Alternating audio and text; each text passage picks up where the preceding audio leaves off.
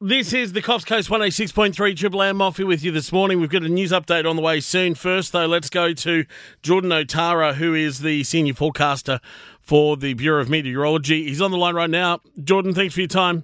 Yeah, great to be here. Obviously, today expecting tops around 34, 35 degrees around the Coffs Coast, even hotter in Grafton and Bellingen, but uh, hopefully there will be a, a reprieve from this. Yeah, we are seeing very warm conditions ahead of a cold front which is tracking up the coast, as you said, into the 30 degree range, and potentially seeing temperatures in one of the sort of top 10 range for areas around the mid north coast for today. It will be shifting quite significantly as we get into a couple of days after it, though.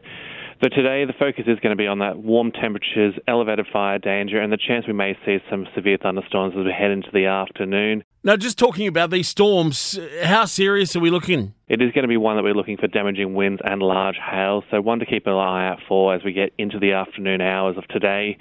From tomorrow, we are going to see those temperatures drop from those higher 30s in towards the low 20s, and that's going to be seeing also some shower activity starting to develop along the coastline.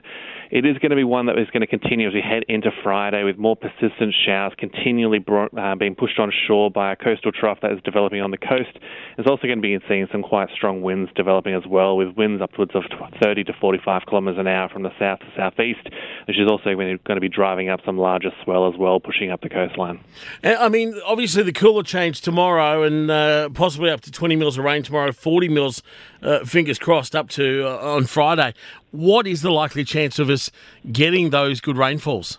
It is the persistent rainfall which is high certainty, so we are looking at good chance we're going to be seeing those persistent showers coming on shore. It's the intensity which is going to be the one that is a bit uncertain at stage, and that's all driving by how this coastal trough is going to develop as we head into those next 24 to 48 hours.